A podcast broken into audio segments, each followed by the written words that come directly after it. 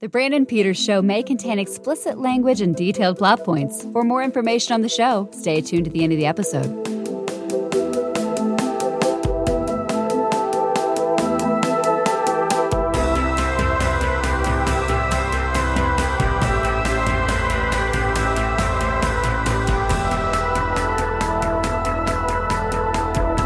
And now, here he is, Brandon.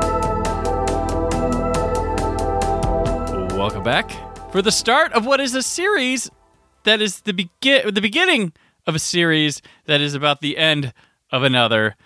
It's farewell to DCEU, and with me from the Wrap, Zack Snyder's favorite guy on social media. It's Scott Mendelson. Hi, uh, it's a pleasure to be back. It's been a well since we finished the thirty of ninety three of thirty thing.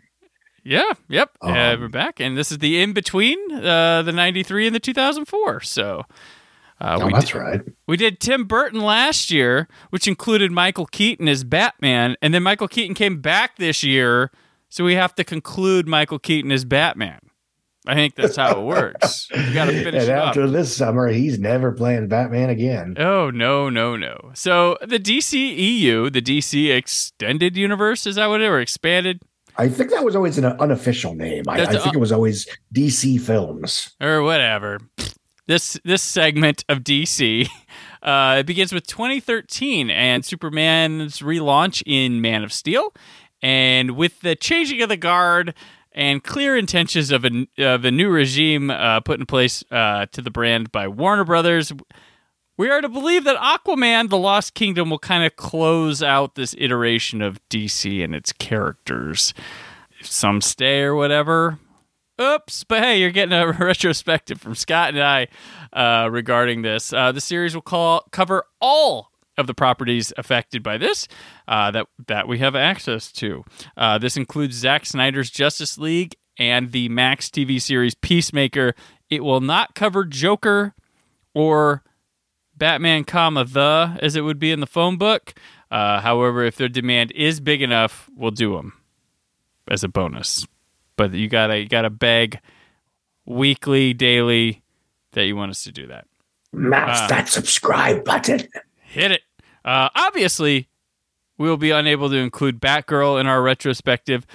Although, if you or anyone you know has a way for us to view it, and you'd be willing to help us with, well, we'll add it to the roster.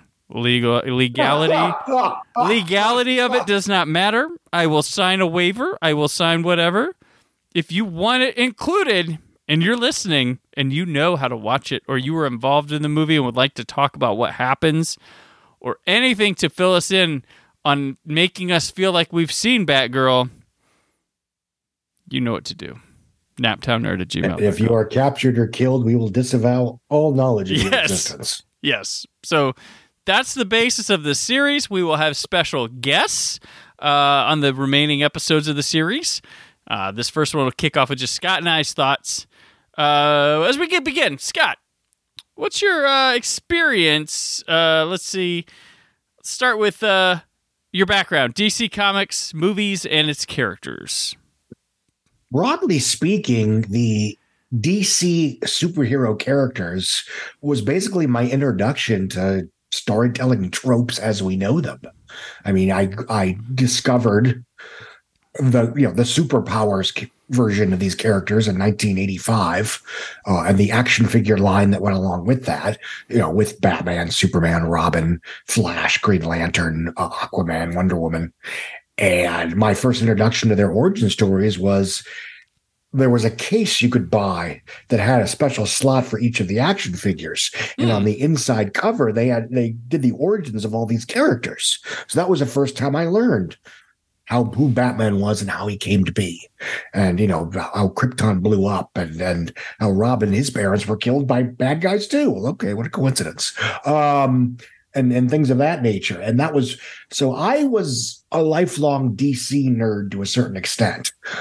Obviously, Tim Burton's Batman was one of the more influential films of my childhood, both in terms of studying films as an art form and commercially speaking. Mhm. Um, you know, it turned me into the box office junkie I am today, for better or worse.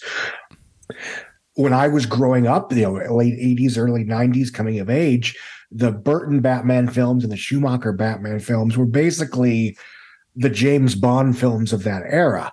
By that, I mean they offered the kind of larger than life thrills and spectacle and production value and star power that, frankly, you really couldn't get anywhere else at that point in time. So, you know, whether we, you know, whatever our feelings are on those films then and now, they really were unparalleled blockbuster tentpoles. And, you know, obviously as I became, you know, I, I, I moved out to California several months before Batman Begins. I saw The Dark Knight. The Dark Knight was act. I started writing Mendelson's memos a couple months after the teaser trailer for The Dark Knight, the one that premiered with I Am Legend late December 20, mid December 20, 2007. The excitement over that trailer, my own personal excitement, sort of reminded me how much I enjoyed this stuff. And a couple months later, I started my own blog. Ironically, while I was doing press screenings through uh, Valley Scene magazine, which was a, a bi-weekly rag in the valley, in the you know the the Woodland Hills Ventura area. Um, the Dark Knight was the first press screening that I actually tracked down and got access to by myself. You know, I literally drove down to a theater where I knew it was going to be screening, knowing I wasn't going to get in, but making, you know, shaking hands, getting a phone number, and, you know, giving them, you know, they said, call me later. And I did. I waited. I called, and the very next screening, just after July 4th weekend, 2008, I was invited to that one. We got my wife and I saw it in IMAX. Um, and that started sort of the pattern of me making these press contacts by myself rather than just waiting for Valley Scene magazine to send first come, first serve emails. Man of Steel came out in summer of 2013, which was my first summer working at Forbes, for mm, Forbes. Oh, okay. So it's, it's it, obviously because there's been a lot of these films over the years they've sort of been in certain important parts of my professional career mm-hmm. um, and just skipping a little bit in terms of man of steel i mean I, i'll be honest when the project was announced in 2010 i was like does the world really need another superman movie um because it was very obvious they were going well if it worked for batman and Chris Nolan brought in an executive producer, and it was you know it was very obvious they were going to go a grand and mythic origin story route akin to what had worked with Batman Begins. Well, I and do have noted that that um, this uh, the movie when we get to it, Man of Steel, is the second time in the Nolan era that they resurrect Superman because you have Superman Returns that came out. Uh, oh yes, yes, shortly yes. after Batman begins. So twice in the Nolan era do they try to do something with Superman. Yes, I mean, I mean, I, I talk about this a lot, and I'll probably bring it up again. But Superman is one of those characters that everybody knows, and everybody sort of assumes that people want to see movies about him. But there hasn't been an unmitigatedly successful Superman movie since 1981. Yeah.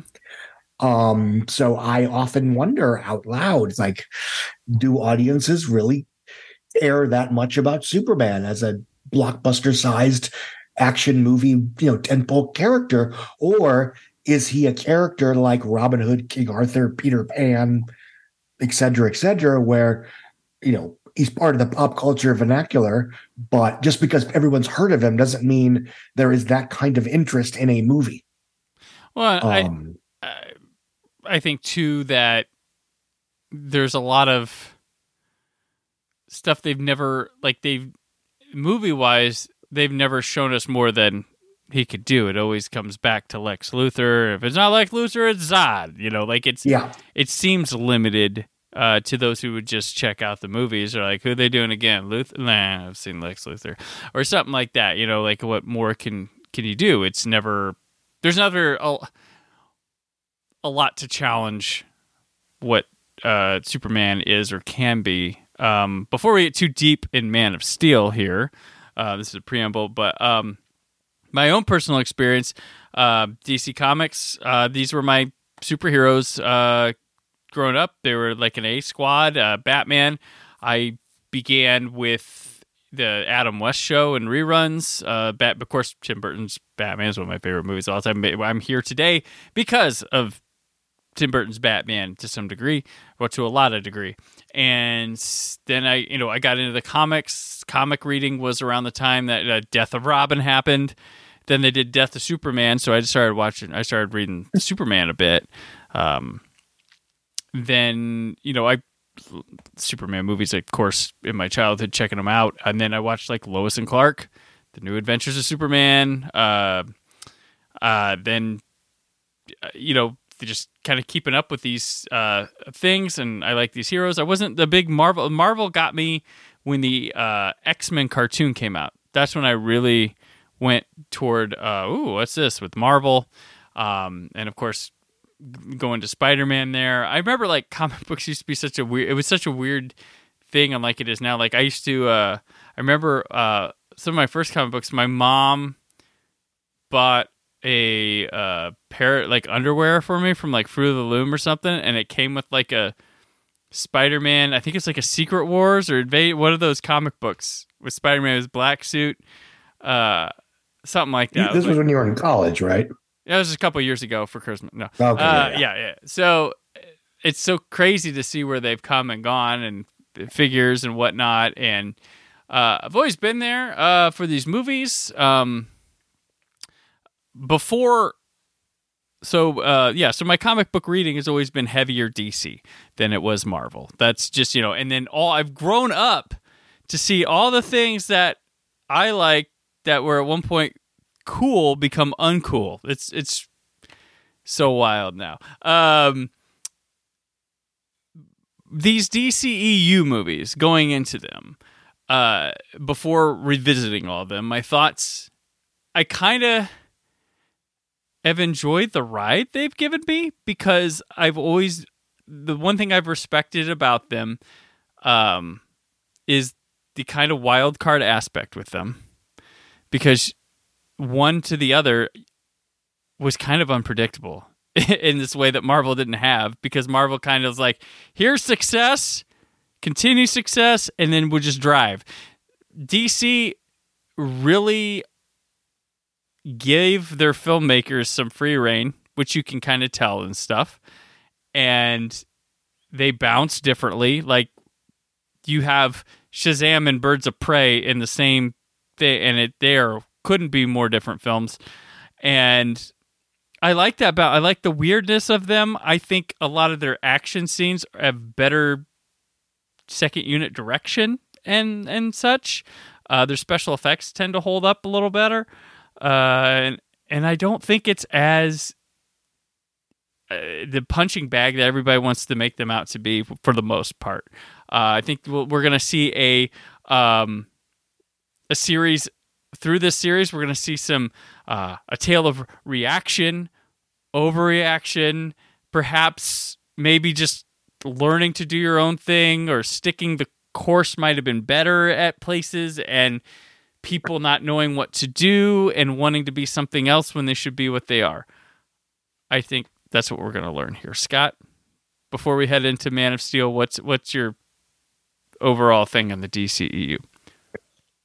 Well, I think the overall legacy. I mean, I don't want to get too navel gazing right off the bat, but I think yeah, I think you're right. Is that there was always a question of how the Warner Brothers brass, what they expected these films to do commercially, what they did do commercially, and how they chose to react to that in ways good and bad. And of course, without skipping too far ahead, the problem is, I would argue, that right when they finally got on a roll, the COVID pandemic happened and upended any good mojo slash positive narrative slash you know momentum that they had accumulated. And then you had ever shifting leadership at Warner Brothers, and that was always an issue from almost from the start. I mean, you know, Jeff Robinov left Warner Brothers right around when Man of Steel came out, and one of the last things he said was to, basically whether he was intentionally spiking the punch or not was basically, like, "Oh, we think this is going to be Warner Brothers' biggest grossing movie ever." Mm. It's like, don't don't say that, don't don't say that. Um, and then of course, you know, during toward the end of the quote unquote Snyder era, D, uh, Warner Brothers was was purchased by AT and T And one of the reasons that Justice League was rushed in the way that it was is because they wanted to have it out by the end of 2017 with the under- assumption that it would be successful. And they wanted to, you know, the, the old guard at Warner Brothers did not want to risk all getting fired before the movie came out so they wouldn't get their bonuses. Um, that's a simplification, but that's you know basically common public knowledge at this point. Mm-hmm. Um, and then they would react to Justice League not working by bringing in Walter Hamada, who had had incredible success with James Wan creating the Conjuring universe, which I will still maintain is the only fully successful, unmitigated success story of a cinematic universe post Marvel. Um, so that was a brilliant strategy to bring him in. And you know, it's it's the kind of films that we got in the Hamada era were basically what everybody said that they wanted, which were connected but not obsessively continuity driven pictures mm-hmm. of different size and scale and budget and genre and were they even more of a wild as you said where a film like birds of prey and shazam would not only exist in the same continuity but co- co- coherently exist in the same continuity mm-hmm. and i genuinely believe that absent the pandemic that they would have continued that you know post Justice League winning streak, and we'd be telling a very different story right now. Yeah. Um. All right. And then you you know, I mean, yeah, I mean it's because after you know. Jason Kilar comes in from AT and T and basically puts all the eggs in the HBO Max basket, and that turns Wonder Woman eighty four into basically a sacrificial lamb to the HBO Max gods. Right. Same thing with the Suicide Squad, which I don't think would have been a hit anyway for reasons we'll get to later. And then he leaves, and and you know, Discovery takes over, and then you know, David Zaslav says this is insane to make all these super expensive movies for streaming. We're going to go back to prioritizing theatrical, which means films like Batgirl that weren't necessarily theatrically worthy end up getting shelved, which is unprecedented in modern history. And if you want us to uh, see it and talk about it, please contact me, naptownnerd at gmail.com, or find me on social media. Slide me that screen. Hey, it worked 20 years ago for a bootleg of Batman Beyond Return of the Joker. Maybe it'll work here. Yeah, we would love to, we would love to talk about and praise Batgirl um, that has Academy Award winner Brendan Fraser in it. So and Academy oh wait, Academy Award nominee Michael Keaton. Yeah, yeah. yeah. Um, so uh, yeah. If so, yeah. If you if uh, it's not up to us, it's up to you, that person, the whistleblower. you can send it to us. We won't. if you want to slip us a copy of Coyote versus Acme, just in case, that works too. That would work. Yeah. So, uh, Scoob too. I don't give a shit. Yeah. Sorry. All right. Scoob so was terrible. Let's uh let's dive in to Man of Steel. Can you imagine how people on this planet would react? if they knew there was someone like this out there.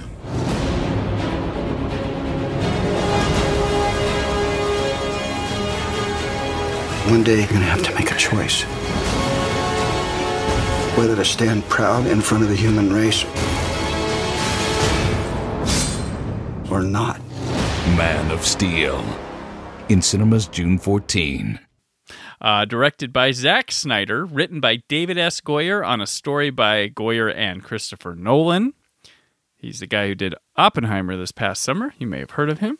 Uh, starring Henry Cavill, Amy Adams, Michael Shannon, Diane Lane, Russell Crowe, Antje Traue, Harry Lennix, Richard Schiff, Christopher Meloni, Kevin Costner, Ayelet Zurer, and Laurence Fishburne with a score by Hans Zimmer. In this movie, an alien child is evacuated from his dying world and sent to Earth to live among humans. His peace is threatened when other survivors of his home planet invade Earth. Like I mentioned before, this is the second attempt at Superman in the Nolan era after he leaves because The Dark Knight Rises came the year before this. In the meantime, there was Green Lantern, which came two years prior, and Jonah Hex and Watchmen were the DC projects in the interim. This is another try at Superman's origin. Superman Returns did not do that. So, Scott, going back to this one, I felt watching this this time that this is almost uh, Phantom Menace like. And before all you haters are like, "Well, he said that bad Star Wars movie that we don't like on the internet." Hold on, let me explain because I mean that in a way that there's like this confidence in this film and filmmaking that feel like they were absolutely sure of the product they had and it just feels that way even if you're disagreeing with what's going on. Uh, I would agree with that. It is a very, I mean, I think if no other reason, it's one of the few uh, Zack Snyder films that doesn't have a longer director's cut. Yeah, it's sure Well, of this is- itself. Yeah, you know, this is this is you know this is one where he was able to leave everything on the table for the theatrical cut. Um, I saw the film a few days before release at a press screening, and I will admit I was disappointed by it. Uh, it was frustrating because to me, it's one of those films that like it's one rewrite away from being excellent.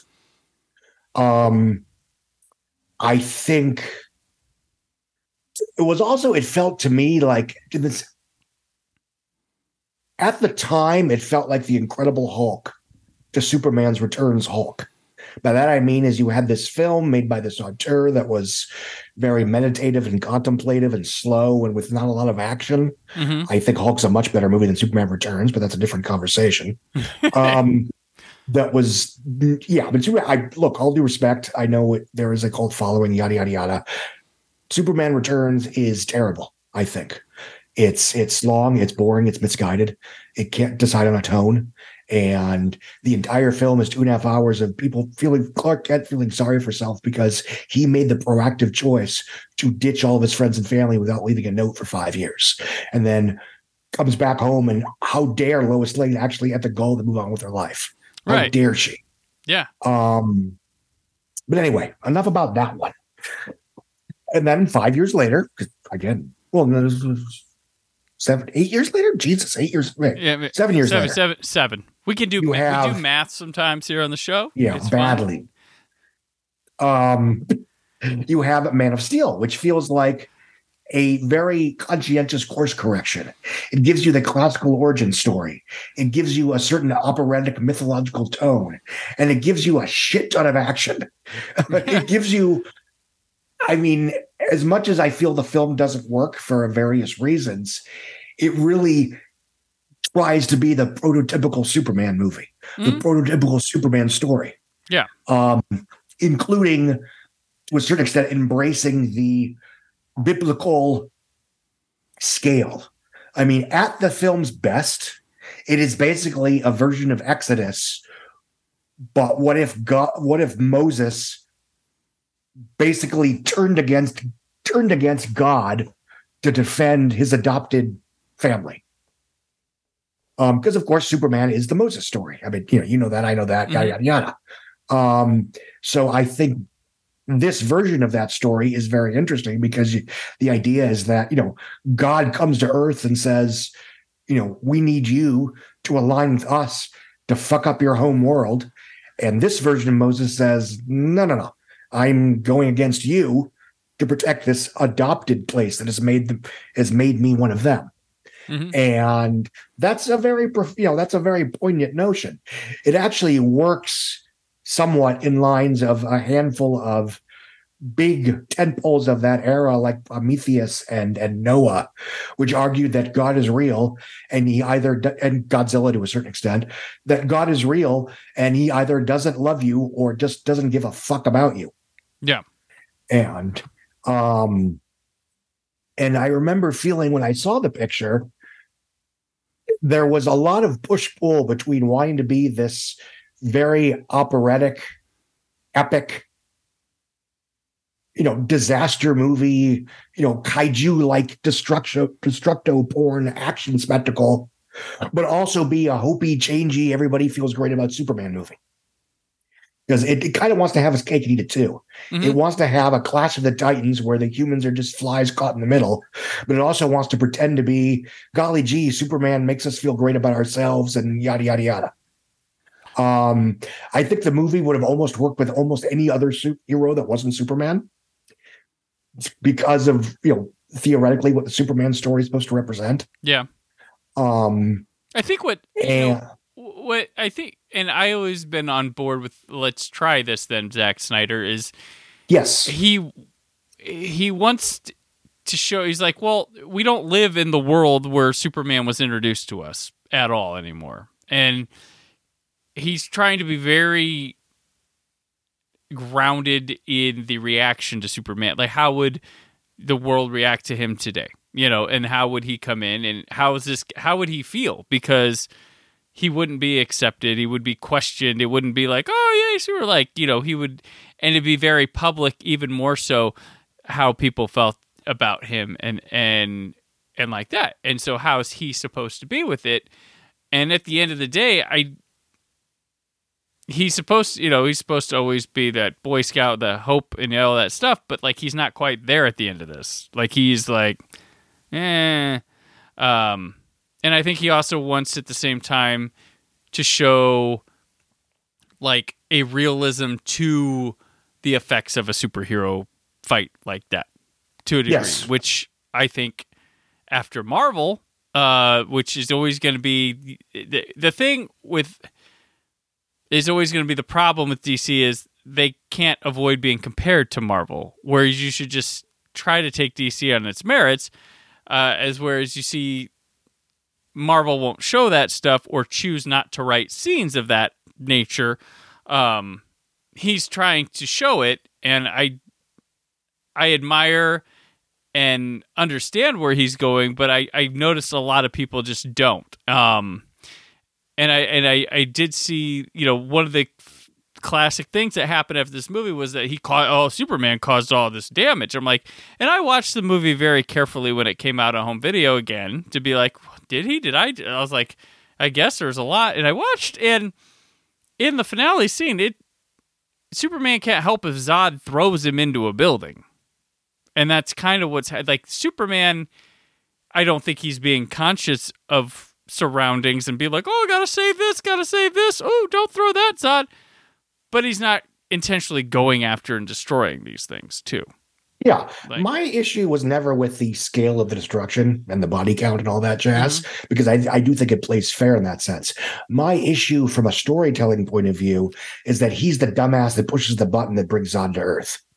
Yeah, And I swear, if you have anyone else other than maybe Lois, be the one to push that button. So it's not his fault that Yeah. they just show up on Earth and shit, these are my relatives. and he's because the whole thing about, you know, should Superman reveal himself to the world and he's he in the end the, the the stakes are so high and established so quickly that he never really makes a conscientious choice to be Superman to the world. yeah, It's basically either be Superman or the world will end in 10 minutes.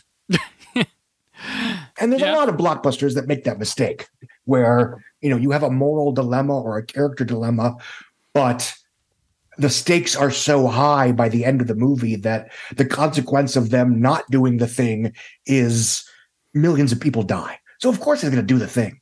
I mean, Yeah. so there- there's no dilemma. There's no conflict anymore.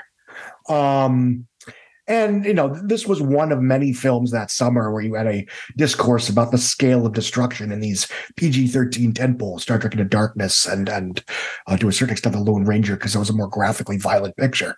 yeah, Um, so I don't have any problem with the whole Clash of the Titans and everybody dies thing. My issue is that he's the dumbass that brings Zod to Earth. So this becomes another superhero movie, like way too many, where he's just the hero is basically cleaning up his own mess. Um, and because the stakes are established so quickly, almost at the drop of a hat, it goes from, gosh, I don't know if I can risk exposing myself to the world. How will humanity react to me? To, oh shit, if I don't show up now, the world's going to end in like an hour. yeah. It, yeah, it goes. Um, and that to me is where, you know, one rewrite, one rewrite away from greatness. And it's a shame because there's a lot of good in this picture. No, no, Visually, it's spectacular. it is great. It the, has uh, the Terrence Malick uh, Americana is terrific. Mhm. It has this nitty gritty realism where you know people sweat while they're drinking beer. The porch doors squeak when they open and close. Uh, people live in crappy apartments because they aren't rich. You know, Right. details of you know, people talk about you know grounded, realistic, whatever. That's the kind of stuff you want. Um, Pete, Pete Ross went on to manage an IHOP. You Yes. know, like you know, you know, in the comics, he's president or yeah. vice president, whatever. I don't remember. Um, I, I, So I- in that sense, it's it's that stuff works.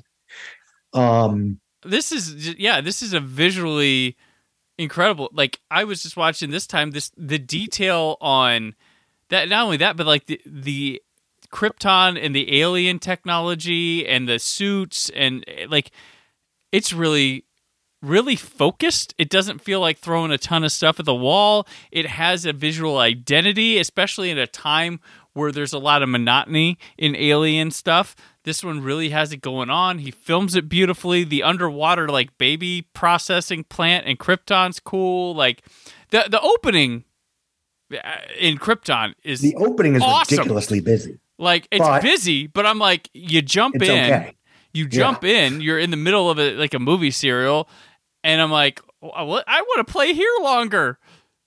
you know, like this is this is fun. This is like this is a lot of crazy stuff going on, uh, and this is uh, this is like Russell, Ru- like fit Russell Crowe. He's been chunky for a while now. It's it's odd to see him to go back and see him like that. Um, but it's it's cool, uh, and you know it's a great contrast from the ice looking Krypton of the other one. It's it immediately there's no compare. It's just like it's so different. You are here. This is your Krypton. Like you're not like, oh, that reminds me of the other one. He goes to not do that, and it's it's a blast right from the start. And then later on, the alien technology, the suits they wear. Uh, just how everything functions feels really well thought out, not rushed. Like this feels like the movie they wanted to make. Like I really, I think I- the first half is really strong. yeah, And that includes Kevin Costner's questioning Super Dad, which yeah. all I due think respect. look, If you have kids, you can relate to his not knowing how to best advise his son Yeah. on saving lives and possibly exposing himself to an alien autopsy. Right. I I just like so like when you hear like oh like you know Diane Diane Lane and Kevin Costner's mom Pa Kent, you're like, well that's really cool. And then you see what they do with Pa Kent, and you're like, mm.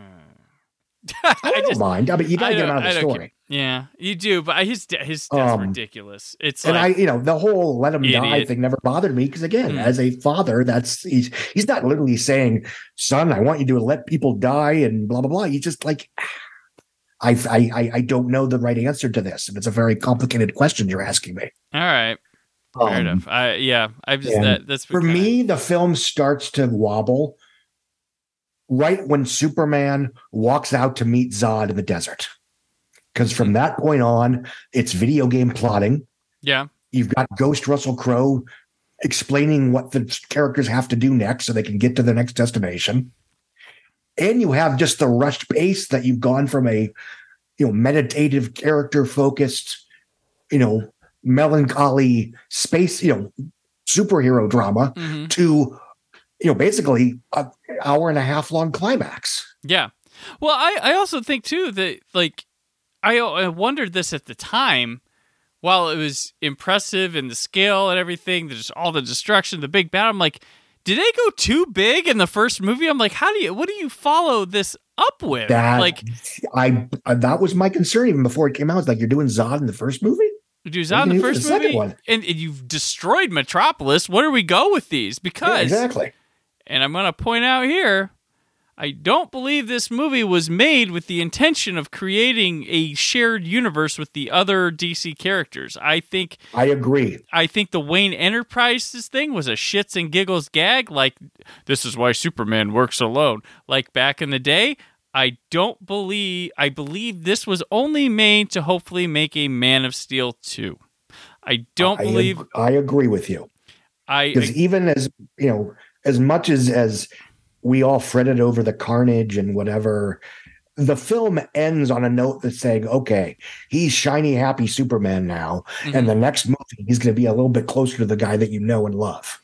yeah, You know, this yeah, is his passion play, and again, I never had a problem with with him killing Zod. Yeah, no, I didn't either. What was he going to do? You can't Goes out of its way to say that he has no other option. Yeah. And B, it is a definitive moment of him killing the last person left on Krypton Mhm. and making a, pre, a proac- proactive choice to say, you know, I'm an earthling. Yeah, yeah, yeah, exactly. And what were they going to do, Zod? What on earth did they have to contain Zod? Like, what were Yeah, they it's, like? it's it's it's the same reason Raz, Ra's al Ghul has to die at the end of Batman Begins. That's not a villain you throw in jail. yeah, you can't throw him in jail. Like, I get it, and oh, Superman doesn't kill. Like, yeah, he's not gonna talk him down either. Like, it, it just it's not gonna work. It's I I get that. Um, yeah, I, I, I'm not bothered by it. But yeah, the the whole thing at the end was like, wow. Like, I I don't think anyone went and saw this thinking it was a a shared universe starter or anything like that. No. Um, Um, I mean, the the chatter I always heard, and this is whether this is true or not, I don't know, is that Warner Brothers certainly wanted to do something a bit more, you know, interconnected in the you know the mid to late two thousands. But Chris Nolan was like, "You ain't touching Batman." yeah, So because he was making them so much money and giving them fortune and glory, they respected his wishes. So they basically stayed out of that until after Dark Knight Rises was done. yeah. Um, Um, yeah. Uh, what do you, what do you think of uh, Henry Cavill as Superman? We haven't. he's fine. Yeah. he's a good actor. He's an interesting, charismatic presence. He is ridiculously handsome. Mhm. You know, it's it's you know, I, I I think he is fine in all of these movies. Yeah. I don't think the movies always serve him best, but that's neither Yeah. here nor there. Right. Um, I think uh, Amy Adams suffers greatly again in the second half of the film, where it becomes a Mhm. glorified video game, Right. uh, Uh, where she stops being Lois Lane reporter and starts being Lois Lane action figure slash damsel. and in terms of Um, glorified video game, I will say Zack Snyder has been one of the best directors at bringing like video game action translating to a movie.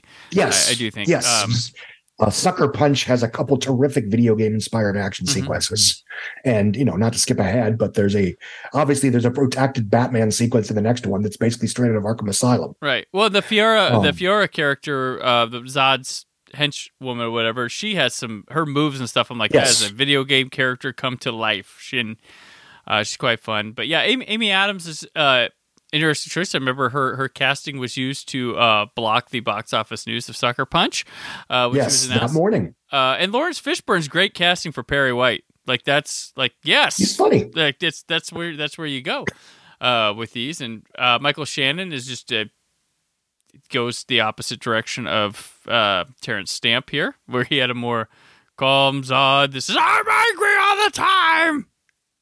No, he's, just, he's angry yeah, because he feels he's in the right. Stamp obviously was just, you know, fuck you, I should be ruling, and ha ha ha, I have a kingdom now. right. Um, and in terms of, you know, leaving nowhere to go, I mean, at its core, this film is Superman the movie combined with Superman 2. Yeah, yep, yeah. Um, Um, and this is a movie I've been fine with since it came out. Like I've never, I was never on the side of like, oh, it's terrible, or I was never on the side of, oh my god, it's amazing. I was always like, oh well, once again, they probably all they did was make the the the next best Superman three. Like that's all they keep doing. That's all. Every time you make a Superman, your hope is to make the best Superman three. Like that's all you can do. um, and again, you know, I, I, I, again, the movie has never worked for me for all the things I've been babbling Yeah. about, but there is a lot of good in it. Mhm. Um, visually, it's spectacular. It's well acted. The score is awesome. Oh Don't yeah. tell anybody, Mhm. but I like the Hans Zimmer theme better than the John Williams one. Oh, okay. Um, I bought the CD before the movie came out, Gotcha. which you know, and even back then, I wasn't exactly buying CDs all the time. Gotcha. Um, and that was right before I figured out how to download it on my phone. So by the time Frozen came out, I was able to buy that one on digital on Amazon. Ah, okay. Gotcha. Um, but yeah, and it's it's I I I was very bummed when I walked out of this. A because I didn't like it. B because again my problems were so. Ooh, if they had just fixed this, this, and this, it would have been spectacular. Uh, and you know, like, oh God, is this you know the, the DC universe for the next ten years? You know, and I again, I grew up as a Batman nerd and a Mhm. comic book nerd and all that. It's like this is going to be very challenging if I don't like any of these movies. yeah. Um, Well, but the, the, I, the box office here was fine, right? Like it wasn't like Mm. ooh. I mean, here's here's as a happened. start, as a start, It had a spectacular opening weekend, 128 million over three days, including previews. That was a record at the time for a non-sequel, second biggest ever for a non-sequel at the time, behind the first Hunger Games. Reviews were mixed. Cinema score was decent, but it dropped like a rock after opening weekend. Uh, it bear, it made 291 million domestic off 128 million opening, which was very front loaded, especially in the middle of the summer when everybody's out of school. Mhm. The word of mouth was divisive. I don't think. I mean, obviously, the internet chatter is different from the real world chatter, but I think the real world chatter was more. Eh, Yeah. um, and it made six hundred sixty-eight million dollars worldwide, which isn't nothing. It was profitable, but it wasn't a record breaker by any stretch of the imagination.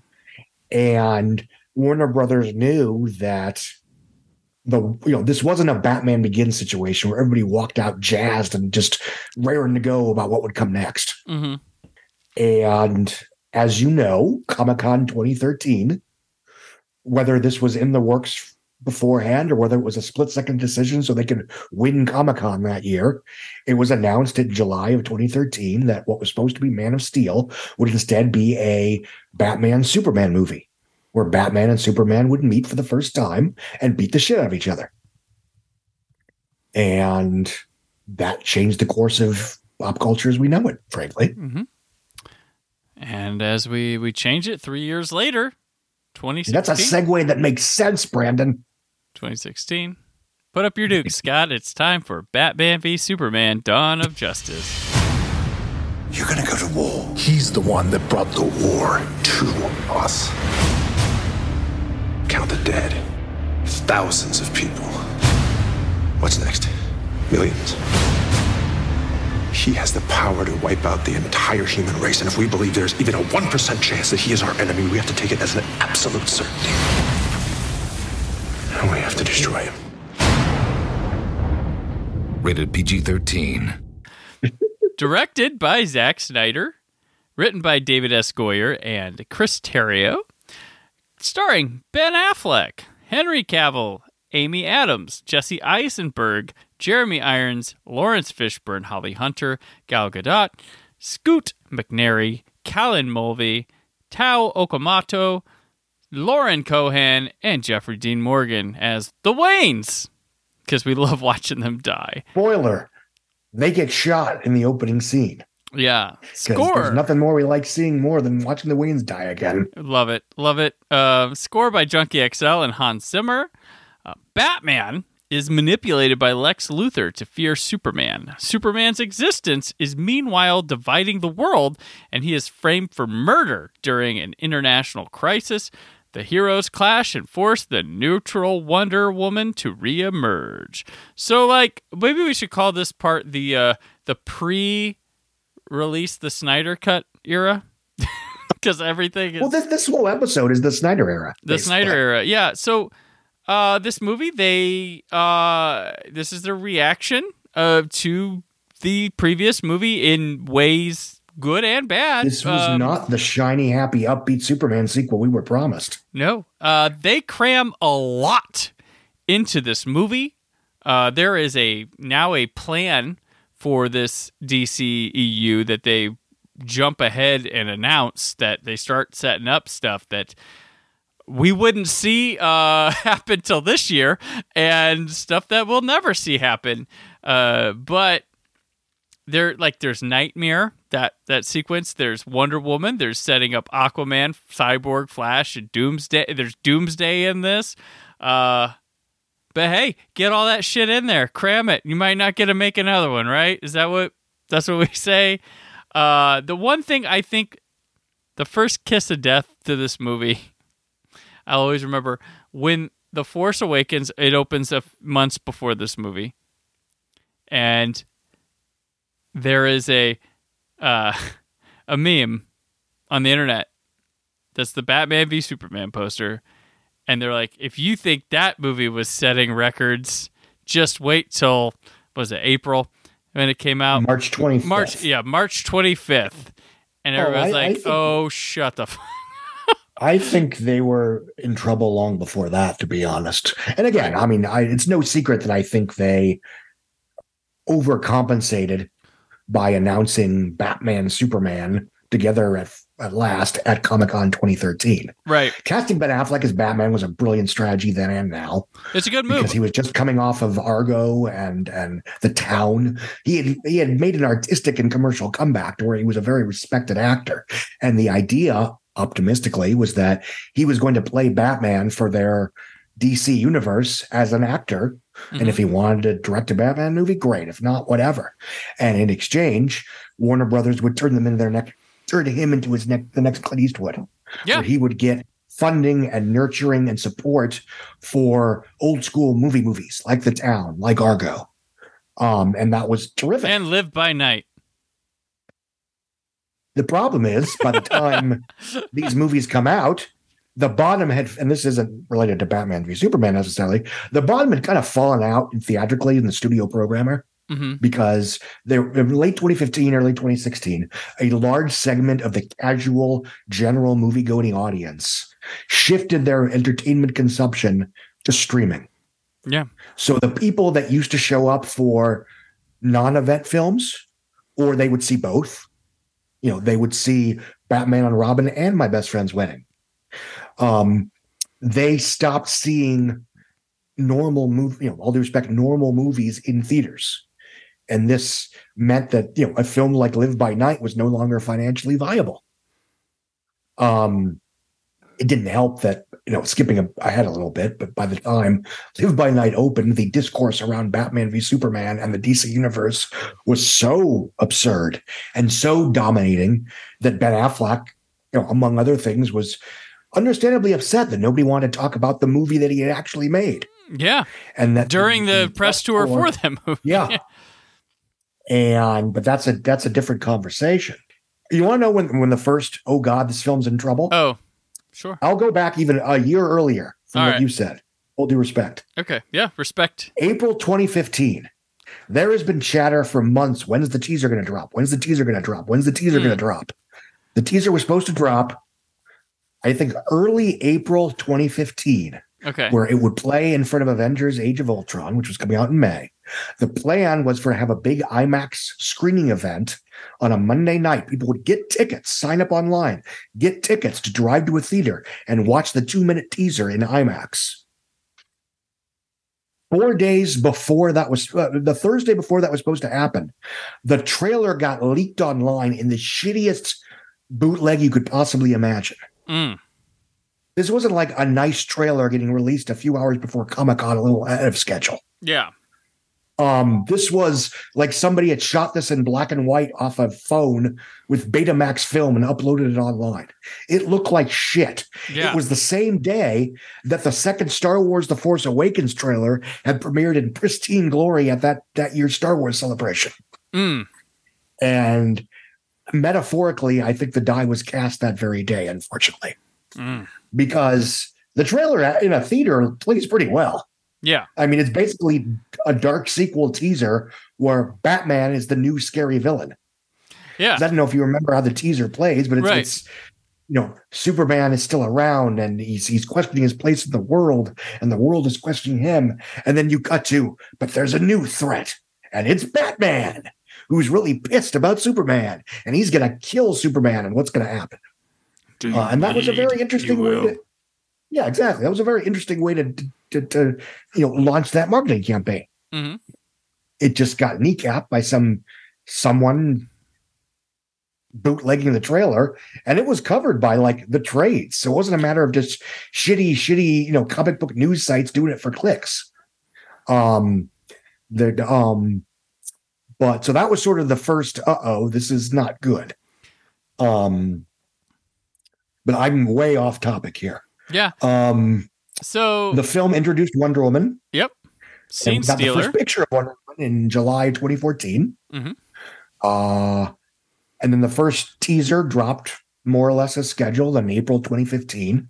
The full length trailer dropped at Comic Con 2015, along with the Suicide Squad teaser, which again got bootlegged and put online Yeah. ahead of schedule. This was back when that, you know, happened all the time. It usually, you know, as long as it was a decent copy, it never made a difference. Right. Um, and I, I I don't think it really made a difference in this case either. It's just a metaphorical, you know, eight blood on the door kind of thing. the film had, you know, leading up to the release, had months of bad buzz and fretting from Warner Brothers executives. Half the public, you know, half, you know, half the articles were that Warner Brothers loves the film. Ben Affleck is amazing in it and it got a standing ovation and yada, yada, yada. Half the publicity was that, oh my God, they're fretting. It's so dark. It's so long. It's so violent. You know, kids are going to hate this. It's the anti Avengers, blah, blah, blah. Um, the film was premiered at a fan event, which actually took place before the all media screenings. I actually saw the film twice in 24 hours Oh wow. because I got a ticket to the fan event because I did go to the teaser event just because I was curious what you know how it played in an IMAX screen. And you got if you went to the trailer premiere, even after the leak, you got a free pass for what would be at you know at 10 o'clock on Monday night screening several days before opening weekend. Oh, And then the all medias would be that Tuesday. So I ended up seeing it twice in IMAX. okay. Um, and my first impressions were this film is a mess. It's clearly been cut. There are major plot points that genuinely don't make any sense. hmm Why does the world think Superman killed a bunch of people with machine guns? um, you know, it's it's it's why does this film make less sense the more it implies that Lex Luthor, Lex Luthor was behind the whole thing? Um, because I, I don't know if you remember, and this is both versions of the movie. The film actually makes sense when it's just Batman hates Superman. Yeah. Superman is scared of Batman, and then Batman steals the kryptonite. Lex Luthor goes, "Oh fuck, I have to deal with Batman." hmm And then he goes through the whole, you know, kidnap Mar- Martha, kidnap Lois Lane to get Batman and Superman to kill each other. Yeah. It actually makes less sense when it's revealed a little bit later that Lex Luthor was behind everything. Um, but it looks eye-meltingly gorgeous in IMAX. hmm Yeah. I, Larry Fong, cinematographer, should have gotten an Oscar nomination for best cinematography. The film remains one of the most visually dazzling comic book movies I've ever seen. Yeah. And even while my mixed negative review harped on what didn't work about the movie, too much Batman, not enough Superman. Um, ben Affleck is great, but the Batman stuff is frankly kind of boring. Um, because it's very obviously shoehorned in. Wonder Woman is very obviously shoehorned in. Mhm.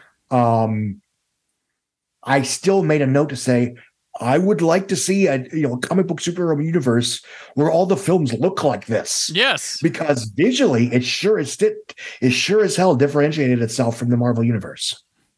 Do you remember remember when people thought Scoot McNairy was playing the Flash because there was a, a set photo and he had green uh, on his le- on his legs like sock? They're like, that's gonna be lightning Well, and stuff for him Jenna running fast. Maloney was supposed to be playing uh, Batgirl. That's right. Yep. Jim Spoiler, Maloney. she was not playing Batgirl. Yep. In fact, she's not even in the theatrical cut. No, I will Um, say the the which I have not watched the theatrical cut since No, the it released, but I have since watched the I, I watched the ultimate cut and I've seen it a few times and it it's much better because it remembers is. that Superman's in the movie.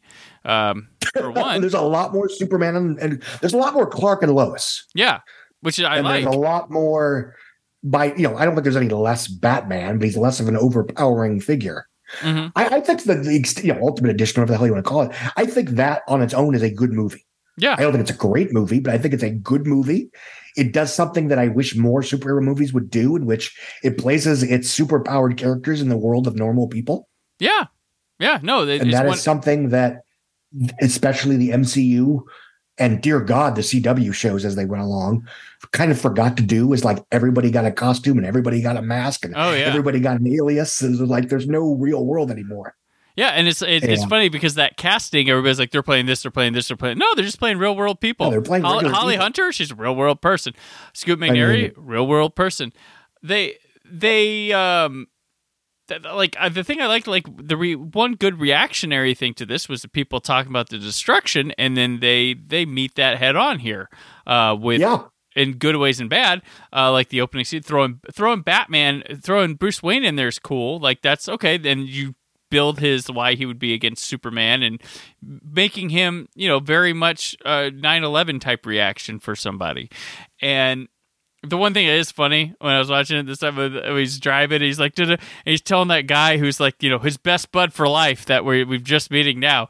Uh, forget his name, but he's like, evacuate the building now, get everyone out of there. And he looks out the window, and the thing is like two blocks away. I'm like, really? Yeah. You, you gotta.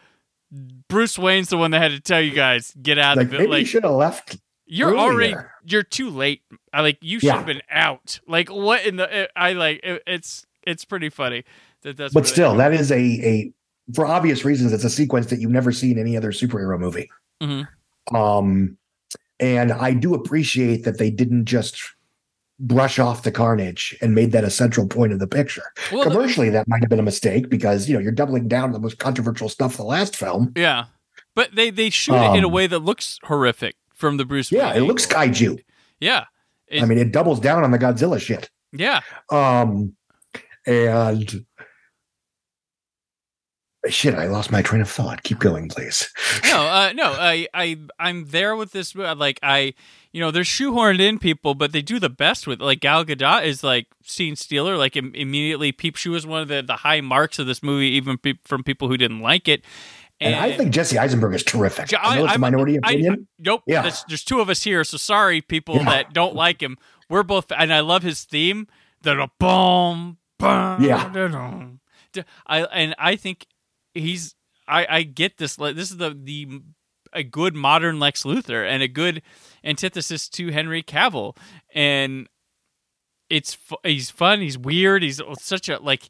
He's a wild. He's a, he's a wild card in a way. It's it's similar but different to you know Heath Ledger's Joker, but this is like not that, but the same idea. Where it's like I don't know, Yeah, what it's- it's- I don't know what I'm going to get from this guy in and his scene. motivations make sense without being annoying about it. Like his father grew up in a you know a despotic regime, and yeah, he sees in Superman the next tyrant. yeah. And the thing is, we can watch Um, him be goofy, but we also know Eisenberg can get sinister. So Yeah. we're waiting on that, but we can see this goofy uh, And you iteration. know, we know ahead of time. You know, we know that he's killing people left and right. yeah, Um, and I think the first, and if we're talking about the, the, the extended cut, I think the first half of this film again is very good. Yeah. Right up to the the Capitol building blows up.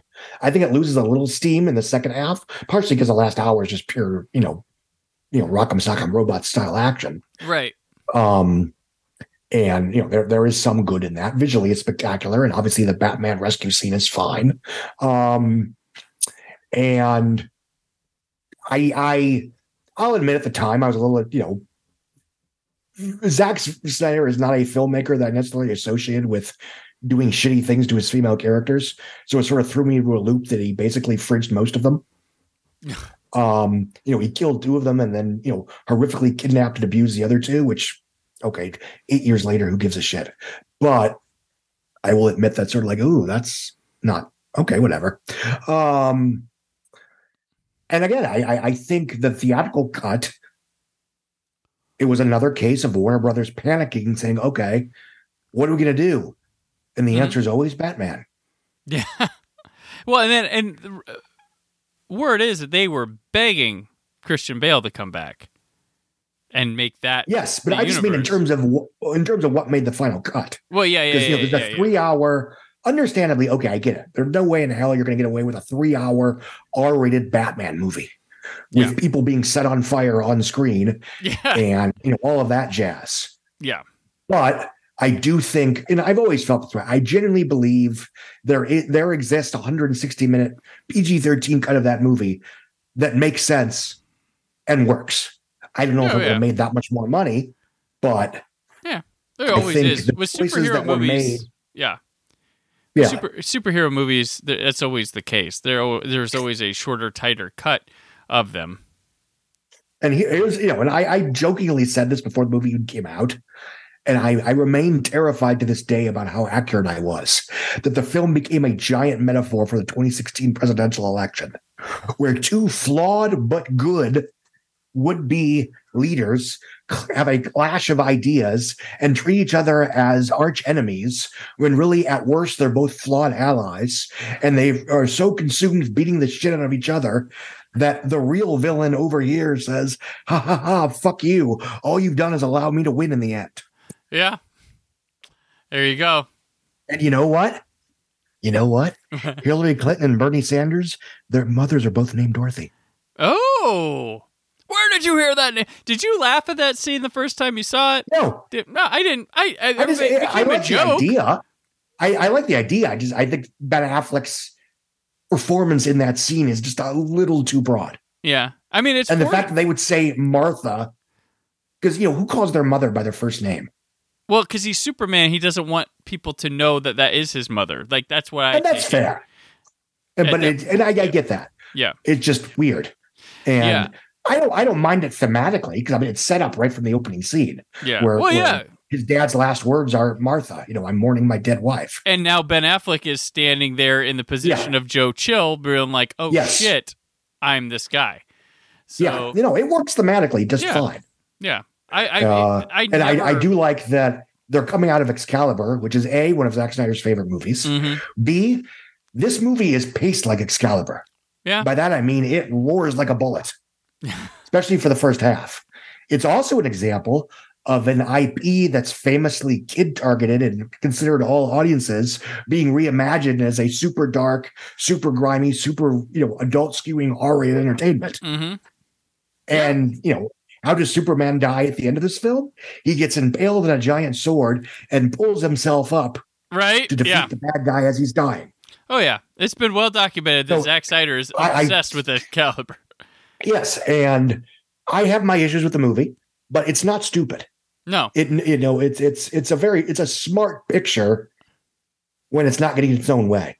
Yeah, yeah. It's just like it's it's uh, it's a lot in this movie. That's Yeah. it's part of the thing with it. And I will say that while I'm just like, okay, you throw Doomsday in here, but uh, that action sequence with him is fun to me to watch. Like it's just Yeah. cha- chaos. It it's doing cool video game stuff in a, an effective way. Wonder Woman's awesome to watch fight. It's cool to see how they team team together.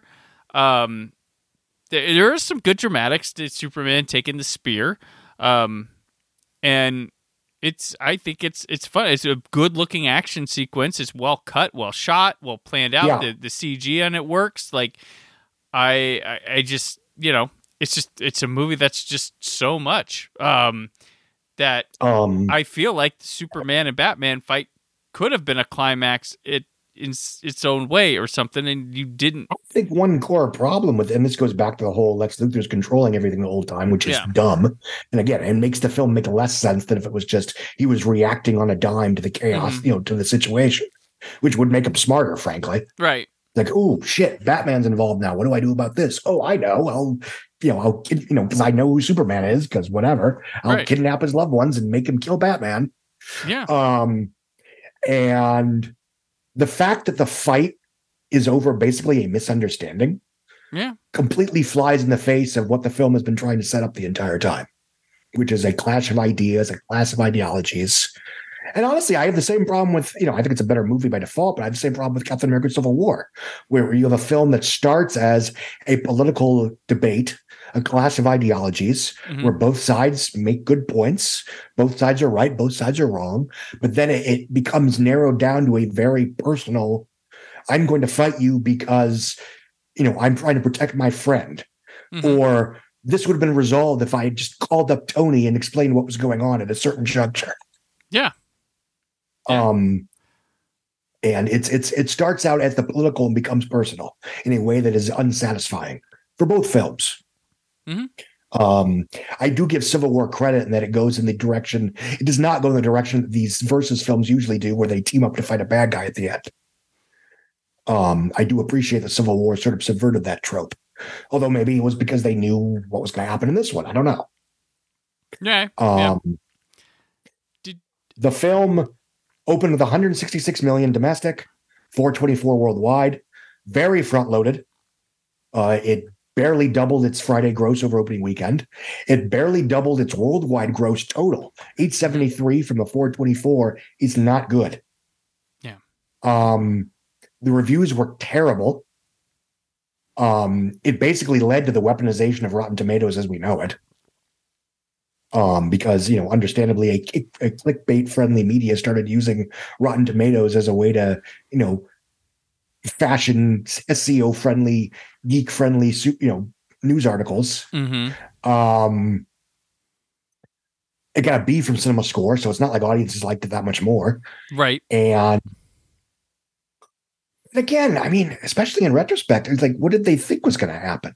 They were literally doubling down on the most the stuff that people didn't like about Man of Steel.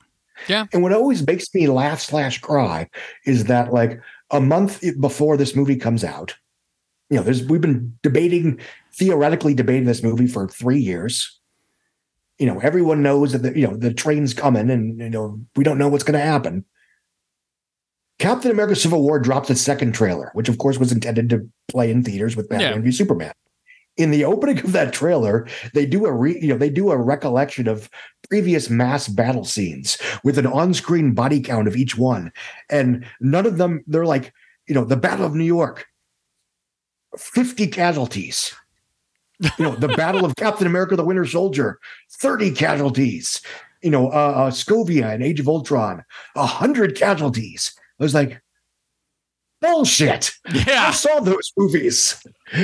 and second of all, first, bullshit. Second of all, I could only imagine that Warner Bros. is thinking, wait a minute. We could have just retconned the body count and just done the shiny, happy Man of Steel sequel we wanted. No, to? we added Anderson Cooper going, everyone's evacuated. It's okay. We have made Yes. sure reports are coming in. Again, people have evacuated the area. I was like, that. That's of the initial estimates of the de- of the body count was over. You know, the, the the loss of life was terrible, but thanks to Superman's initial efforts and the you know the people, the U.S. Army, it was kept under a thousand people. Yeah. and that yeah they could have done that Yeah.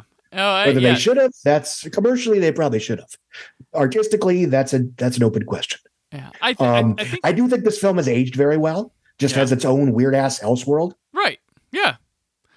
I, you know I, if it wasn't responsible for launching a cinematic universe then i think it would have been better received at least Mhm. in terms of the discourse i mean if you like the movie you like the movie if you don't you don't whatever that's that's neither here nor there Mhm. but it was very hard to approach the film as a singular piece of popcorn entertainment, knowing what was riding on it. right. Yeah. That that is true. There, you have to It's live like- in the moment to understand that. but- visually, this is spectacular, but I don't see how you you you launch a four quadrant all audiences cinematic universe based on what is basically a deconstruction. Yeah. Well, and we're also in the point of social media at this time where we're treating everything like sports teams. Where like, well, Yes. I, I, I, I'm Marvel. I can't like DC. Like, where it's like you win with both, and like the giddiness of people from the Marvel squad that okay, this isn't getting good reviews and stuff like that. Like wanting to pick at people, and then the DC people being thin skinned and not taking it very like this is where we start these um, horrible discourse and banter online that will culminate in the Last Jedi uh, down the road being the ugliest of such. Like if you thought the Batman v Superman was something, it just yeah. But there was the faith. No, I mean, uh, again, I, I, I, uh, I mean, ugly online discourse has been around at least since the Phantom Menace, if not Batman Oh, and Robin. Ironically, right, right. Social media wise, And again, the original sin was Hollywood thinking that the internet tanked Batman and Robin, hmm which, you know, it opened with $43 million, which was one of the biggest openings ever. People showed up. It got a C plus from Cinema Score. They didn't like what they saw. Paying consumers said no, thank you. yeah, It wasn't the any cool news message boards. Nope. Um, but anyway, um, in a vacuum, the the the you know the extended cut, whatever you want to call it, is pretty good. It's visually spectacular. It's well acted. It almost feels like a sprawling, you know, at its best, it feels like a sprawling, you know, uh, uh, Magnolia super, you know, Magnolia, but a superhero movie right. as insane as that f- it sounds, because it, it you know it's about the people of the world as much as it's about Batman and Superman. Mhm. And I I do appreciate that, and I wish it had been a better movie, or at least they had made smarter choices about what to keep and what to cut for the theatrical versus extended cut. Mhm. Um, because a film series based in the world of DC that looked and felt like this in terms of majesty would have been a hell of a thing. Yeah. Yeah. Agreed. And at this point, we are five and a half hours in to the nine and a half hours of Zack Snyder's world Yeah. that we have uh, to go. That'll come not next episode, but the episode following. Um, but we had two DC movies in 2016. They were like, oh, we are we are opening up this universe with our next film, Suicide Squad. What's wrong with you people? We're bad guys. It's what we do. This is the deal. You're going somewhere very bad to do something that'll get you killed. It's so intense.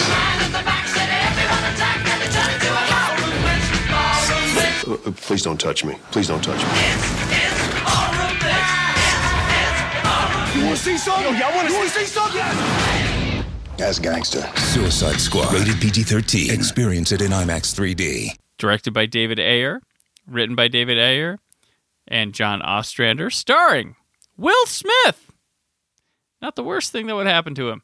Margot Robbie, Viola Davis, Joel Kinnaman, Cara De- uh, Delevingne, Jai Courtney, Jay Hernandez, Adewale Akinoi Abjabi, Mr. Eko. Uh, sorry I pronounced your name wrong.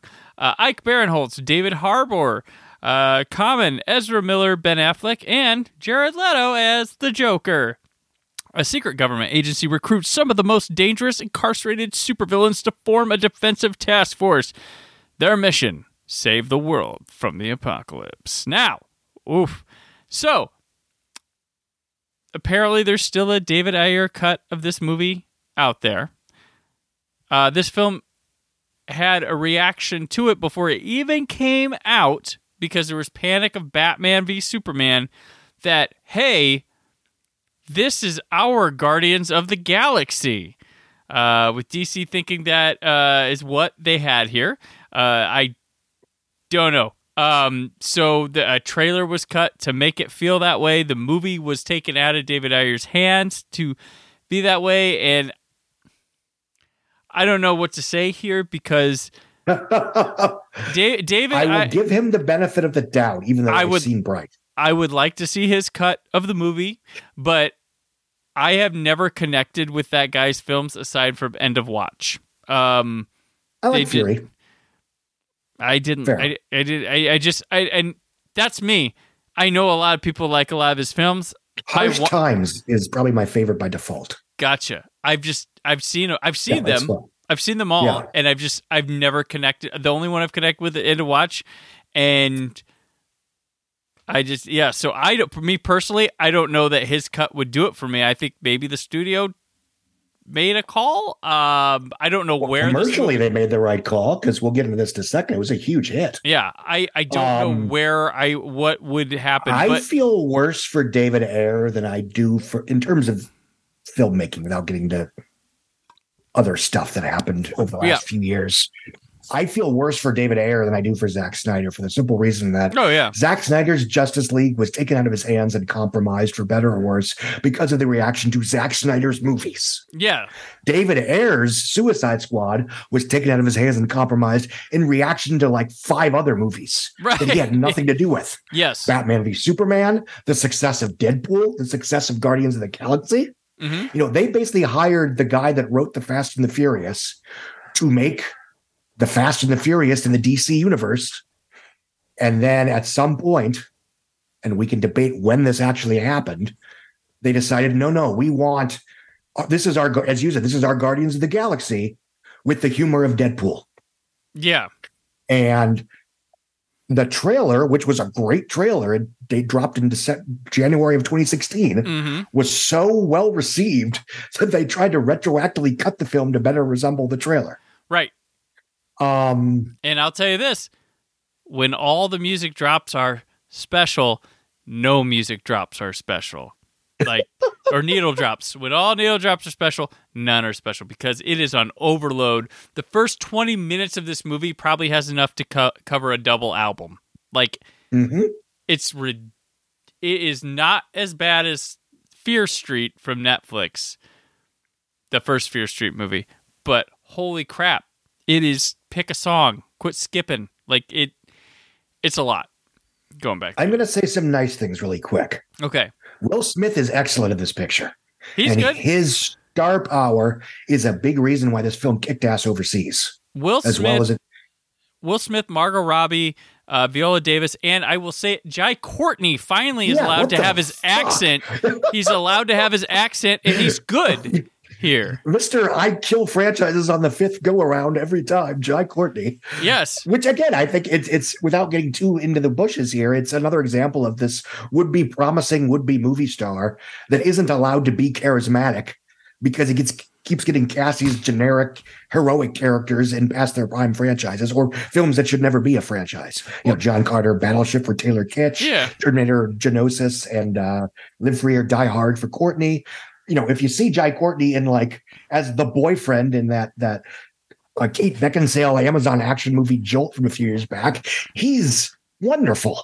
Well, if you let him have his accent too, like he's yeah, you let him have like his accent. You let him play a real character in something like uh, I think it's called Felony, the Yeah. cop drama he made in 2015. yeah. Um, Oh, Jay Hernandez ain't bad here either. Like no, cast wise, these people are doing good. They're, quite Yeah. good. It's just it's here's here's another thing. I think Jared Leto's Joker is fine. He's eh, barely in the movie. Yeah. he is a very unique and specific take on Joker, sort of more so than when you see when he's sort of like, you know, a crime boss, Yeah. a guy that everybody knows. He's not the scary figure in the shadows. He's just, he is a crime boss that everybody's scared of because he's a freaking lunatic. Yeah. And he is annoying. He's supposed to be annoying, I would argue. And he's barely in the movie. So, I mean, he's, he's there as seasoning. Yeah. And regardless of, of what Jared Leto does or doesn't do in his free time, and honestly, from what I gather, a lot of the crap that he allegedly did behind the scenes was him just blowing smoke. As far as I know, he did not actually send used condoms or dead rats to people, but whatever. Um, he is he is neither he neither sinks or swims this. He, he's neither the reason the film succeeds or fails. Right. Nope. That being said, this is one of the worst mainstream blockbusters of the last 20 years. It's bad. It is a mess. The, each character gets three separate introductions.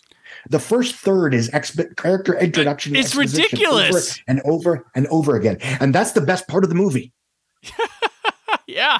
because once they embark on the mission, they get shot down.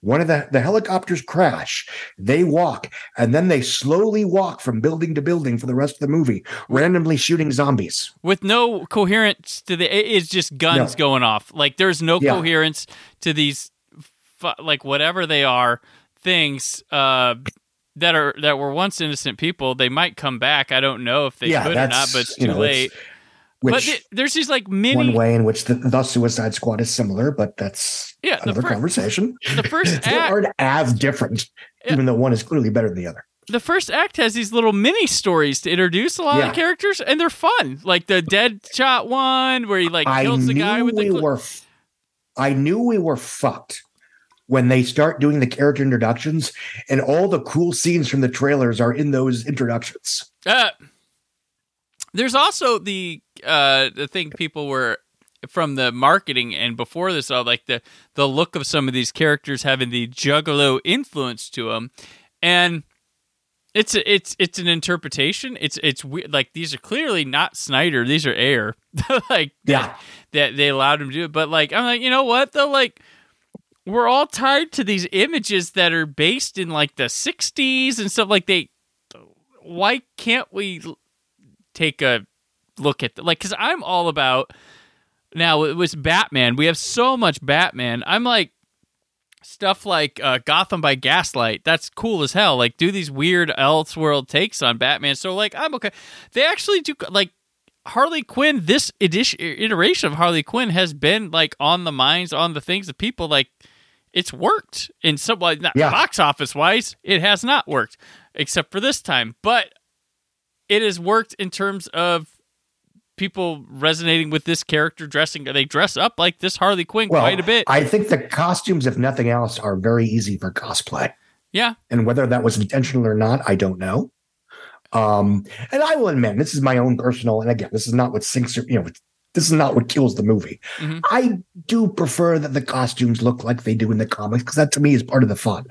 You know, that was always part of the thrill of like the 90s, 80s Batman movies, where you saw, you know, Riddler and and, and Penguin and, and Two Face and Poison Ivy that looked like you know spitting images of the characters that we knew. We've had I- I- plenty of Jokers though, so this time around, yeah, plenty of Jokers, yeah. but Joker looked like the Joker. Yeah. He's the exception to the rule in this one. I mean, he's got tattoos all Um, over himself and, yeah, and still. changed and stuff. But yeah, uh, He's still a clown that wears a sharp looking suit and kills people. true, true, true. Uh, Hashtag that's my Joker. that's my Joker. Uh, love my love that Joker. Wrong love- wrong line. Yeah, Um, and but no, I, I but yeah, I mean that that's a pet peeve of mine. That's certainly not what's what kills the picture one way or another. And- um, I, I, I somebody I mentioned, I, I, an actor I like a lot that just always gets the short shrift when it comes to mainstream film is Joel Kinnaman. He's always quite good in things. I love. He was uh, amazing in the show The Killing. Like that's where I first that's saw how he him. broke out. I saw these movies um, called uh, Snabba Cash that he made in uh, I think Sweden or whatever, where he's from. And he's quite good in those. He's he's never the reason a movie's bad, but he's in a lot of like blah RoboCop. mediocre movies. Yeah, he's never the reason it's bad. He's quite a good actor. Look, I but it it just doesn't work Um, for him, unfortunately. Joel Edgerton gets all of his good parts. yeah, there you go. Uh, but Um, yeah, Although he he is frontlining John Woo's Silent Night, which comes yeah, out, which I'm uh, excited December about. Yeah, yes, and he got to be in the Suicide Squad, which was a much better reviewed film. That's It- true, and he was actually quite good in that. Yeah, he's a very good actor. Um, but he just hasn't caught I- I- again, I think it's it's like a lot of you know we're going to turn this guy into the next Tom Cruise. You know, you have to understand that in order to get Tom Cruise, you have to make risky business. Yeah. and Jerry Maguire, not just legend in Top Gun. right. On the other side of the coin, Cara Delevingne is terrible in this movie. Poor thing. and she's not I- and she's not a bad ac- actress at all like she was great uh, i liked her in valerian i liked her in the Yeah. only murders in the building season two she was like i enjoy her this is this is a bad jump for her. This it doesn't work and i i just i don't know if it's her fault like i feel like she got the shit end of the stick in this a bit and she couldn't handle it but she's Um, bad. Well, she, yeah, it's it's a weird, and this gives another problem with the film is that you know halfway through or you know toward the end of the second act, we find out that like the Suicide Squad's mission is to stop a villain that Willa Davis, who created the Suicide Squad, created, and save Walla Davis or Amanda Waller, sorry, yeah from the threat that she caused. yeah So again, it's another situation of superheroes cleaning up their own mess. Yeah. Well, I think Um, one, one thing that would help would probably help this movie too is if the Suicide Squad could have gone up against somebody that people knew. That might have been a bigger draw than the Enchantress. Well, to be fair, the Yeah. film made seven hundred and forty-five million. It did, it did. China. Yeah, It was a massive, massive hit. true. Uh, it opened with one hundred and thirty-three million domestic, It had legs because Um, it did drop which pretty was, hard. I first- think, is still the record a record for an August opening. okay, Um, it dropped huge in its second weekend, but it kept but going. because it was the last big movie of the summer, it legged out a little bit till school, and it actually was leggier that year than Captain America: Civil War. Yeah. So people like this Oh. movie. Yeah, or at least they were fine with it. Again, I think it's Will Smith, Margot Robbie. You know, it's it's also it was the first Harley Quinn, and it yes, it was a big blustery comic book movie with a decently sized minority cast. Mhm. That matters. Um, but I don't think anyone particularly loved this film, and I think if they did, then the Suicide Squad would have been more successful five years later. Well, yeah, that's that's part of it. It's five years later. You know, Tomb Raider trap, Five, which yeah. is what Warner Brothers was trying to avoid when they didn't make Man of Steel two, ironically. Right. Right. Oh gosh, yeah. So yeah, this one it's got a Yeah. It's- it- Regardless of who's of- to blame, it is an absolute shit show. and it winds up in this finale that's like this crappy version of Ghostbusters. Like Yeah. it's and I just like what is going on? Like what are we doing here? This uh, and like there's there's good material here and there here in the dialogue. Like Will Smith and the Deadshot and Harley Quinn exchanges are good. There is There's a slightly there. Mm-hmm. longer cut of this movie that's available at, on home video. Yes, It's not anywhere near the revelation that Batman v Superman Ultimate Edition is, Yeah. but it's a little bit better. Yeah. because it has more character beats. Right. And I, I understand, like, there's a lot of Joker stuff laying on the floor for this as well. Um, but yeah, curious to see. Just you know, I, I would like to say I'm always interested in I mean, honestly- other cuts of. without getting too far ahead of myself here, if the Snyder fans hadn't been such dickheads after the Snyder cut came out Yeah. and kept harassing Warner Brothers, we might have gotten an Ayer cut by now. Right. Yeah. And it, it, well, it's just a wonder that I don't understand, like, how you just can't toss it on streaming. Like, it, like, I maybe there's I like, agree. some, some antics and stuff. Like, what's it hurt? What's it? Yeah. Like, it's it's an alternate I mean, thing. unless there's a ton of post production that needs to be done, and I don't know. Mhm. I mean, Ayer has always sworn that there wasn't a ton of work that needed to be done on, you know, because it was basically done and then just cut up a whole bunch of times. But But there are people that there were people that would be interested in doing it cheaply or low cost. Like there are Yeah. like there was they were when they were working on the Force Awakens, which comes up now. They were cleaning up and restoring Phantasm for shits and giggles because they liked the, the Abrams and people liked that movie.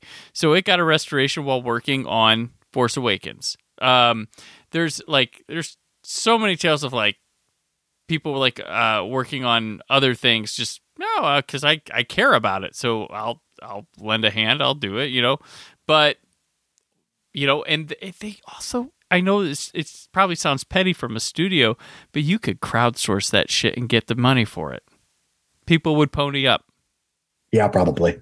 it it looked petty but if the people want it put your money there Yeah. and now, and now subscribe. Like you don't even have to put a disc out anymore. Like you can you can literally like it, that should be what your streaming service is offering. And if it goes well, then you you you yoink it and then you offer it up on Vudu or you or you farm it out and you make money off this other cut. Yeah. You could. And, And I, do, I just can- don't get you can buy Zack Snyder's Justice League on various VOD platforms if you wish. Mm-hmm. Yeah. And there's money to be made, There is money to be made. And- especially if the film is indeed almost done. Yeah. But- and well, there probably was a cut. There's a work print. Show the fucking Yeah. work print. Like I don't get. Like it's funny. Like because I mean, a lot of times I do Blu-ray reviews and stuff for stuff for Shout Factory. They put work prints on things. They're VHS sourced, but you can watch them. They don't Yeah. look bad, and you can see what it is together. These are digital films. They're not going to look like VHS work prints.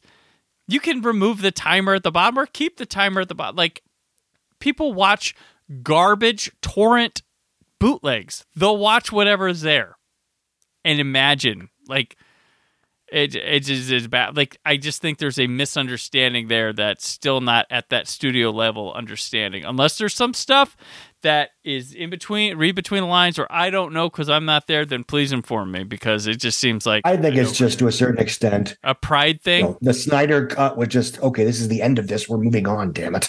And the only reason that I mean, look, I mean, say what you will about the Snyder cut. The only reason it exists is because we had a global pandemic Yeah. Well, and if you everything get the shut down. if you get the HBO cut, Max needed content. if you get the Ayer cut, what are they asking for next? Nothing. They got they got the that. There's no other cuts they're asking for. They're Yeah. asking to restore the Snyderverse, which is have fun. Um, that's that's just beyond not not happening now. It's it's never and like Well, Snyder's There's not even to restore. Either they make more or they don't. Yeah, and Snyder's You know, not even interested of it. So No, he's getting, you know, I, he's got Rebel Moon. I'm looking forward to that. we're benefiting because we're getting Zack Snyder originals, not yes. not you know like i can't like at this time the marvels has come out and i i am itching for an original nia DaCosta film because she has shown so She's much working on something. she is she's shown so much talent through candyman and that that's not like oh i want to see what she does blank blank checkish wise like because she's got some she's got some great stuff in her that she has been She'll be fine. on franchise or studio projects. Oh, she'll be fine. She she made her money. Yeah. She she did the Marvels, so now she can move move on. But yeah, so yeah, Suicide Squad. I don't want to sit and bash this because it is messy and it's just not like if if the action stood out or something that that'd be one thing. But it it is literally just cutting from shot to shot of people shooting guns, and it's not interesting. It, it it's not. There's no geography. Um, there's no geography to it. There's no, and who knows? Maybe the Ayer cut has some sense of geography and better cuts and camera movements, but it's not in this. And there's little in, Yeah, it's it's there's inserts that you know were added way later, like the Captain Boomerang drinking the beer thing. I don't know, like Oh, yeah. the- like yeah, that's stupid. So Um, so yeah, you know, the, Suicide Squad was supposed to be the film that sort of rebounded after Batman v Superman mhm. because it had the cool cast, it had the anti-heroes. The trailers were pretty good up to the up to the end. yeah, That comes out, it's worse, all due respect, worse than Batman v Superman, either cut. And now you're like, oh my god, DC is doomed, doomed. mhm. Um, and you know, it, it's what's the next movie that comes up? Well, we go one year later, and we will. uh That's a good segue, Scott. Very brilliant. One of your best. It's a wonder how many segues you have left in you. A good segue. Where was this the entire fucking 93 podcast? Oh, Wonder Woman 2017. When war ravaged the earth, the gods created us.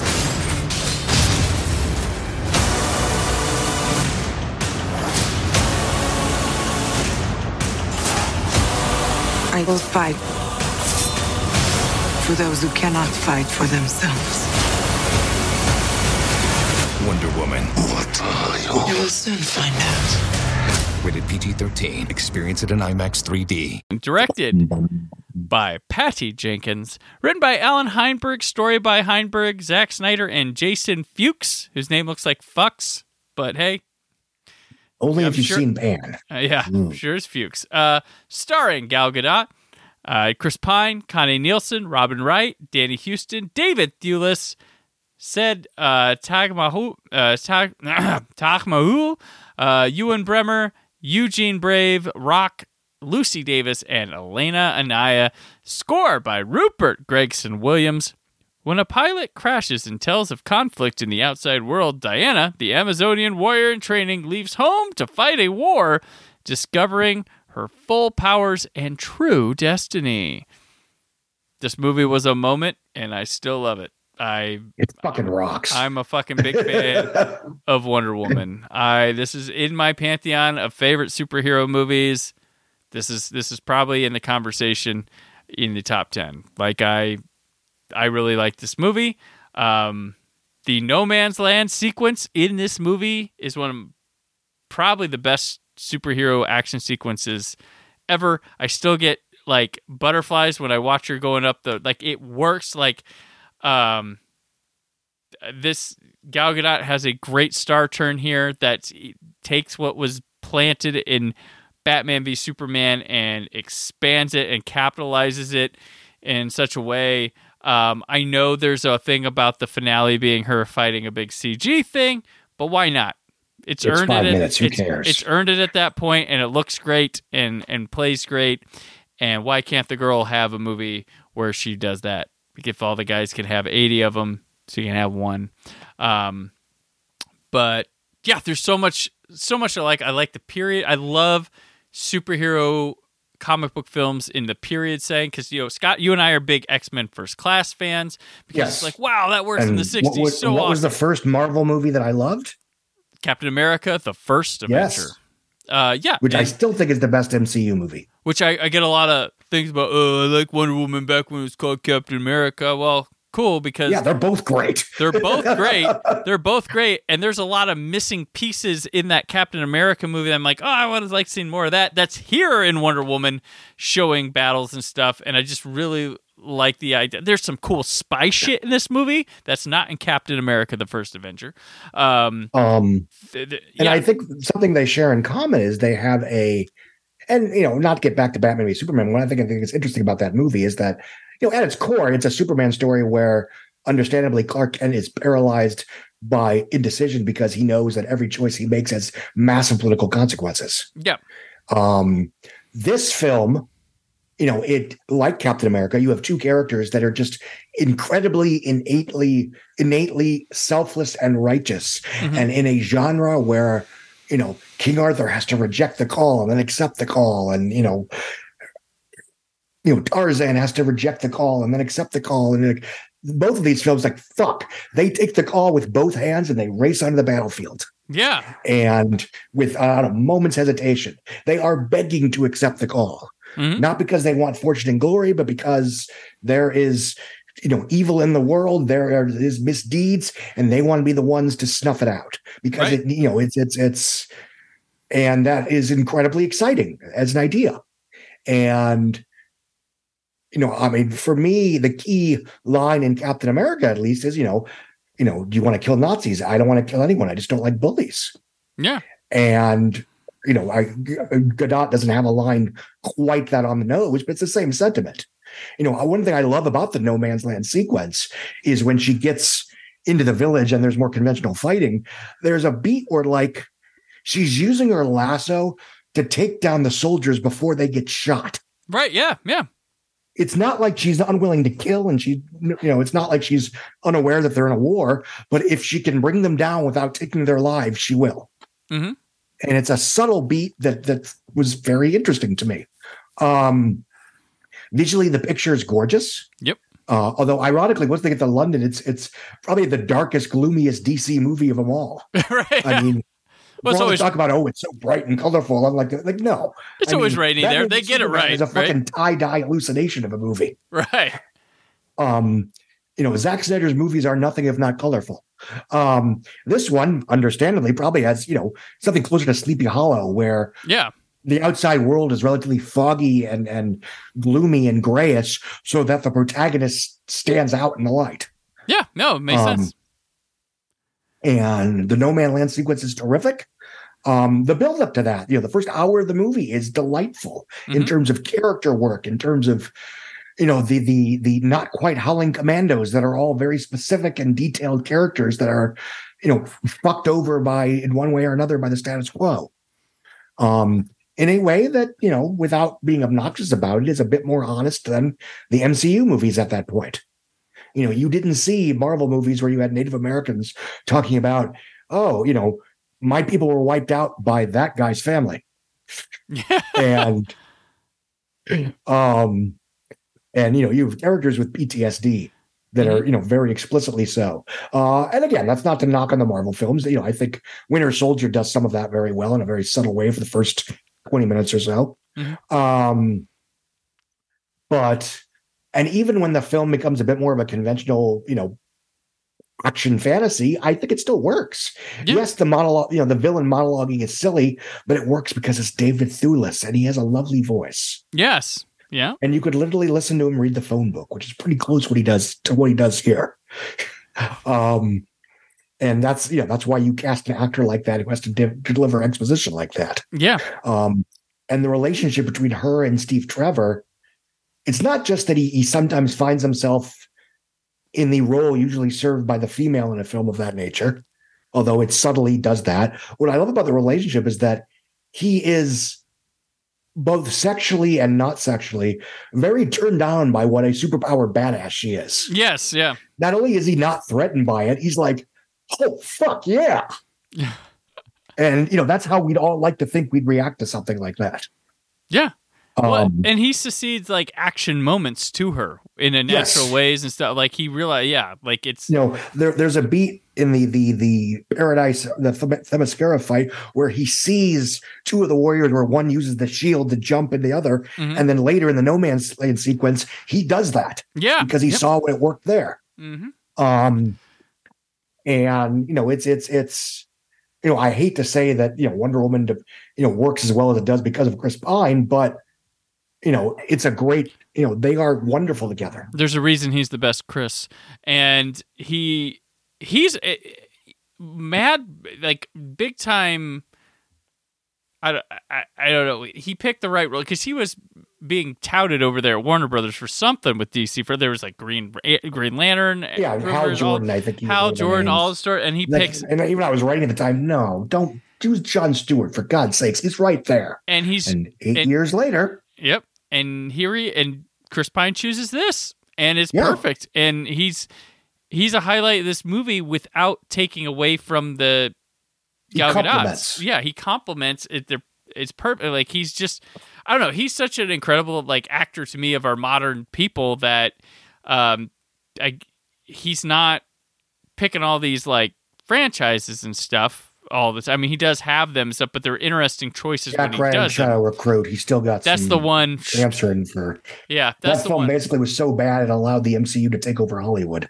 Right. Uh, that's my theory, anyway. There you go. uh, yeah. So he, yeah, he's not perfect, but um, he's very old school. He work like it's just he's so engaging here um, Yeah. with that, and the two of them work so well. It's not like it, it's it's almost it's it's in the line of. Uh, George Lazenby and Diana Rigg and On Her Majesty's Secret Service Mhm. working together, like having the the pro, which would be Rigg, guide the newbie along, and the newbie is always best in the scenes with that person. Like they, uh, that, Yes. that's how they that's how they work together. And Um, yeah. and yeah, I mean, it's it's it's it works as its own thing. It isn't just good because it's finally a halfway decent female-driven superhero Right. movie. It's not good just because oh, finally a Wonder Woman movie. It's a really terrific action adventure fantasy. yeah, that happens to be a kick-ass Wonder Woman movie.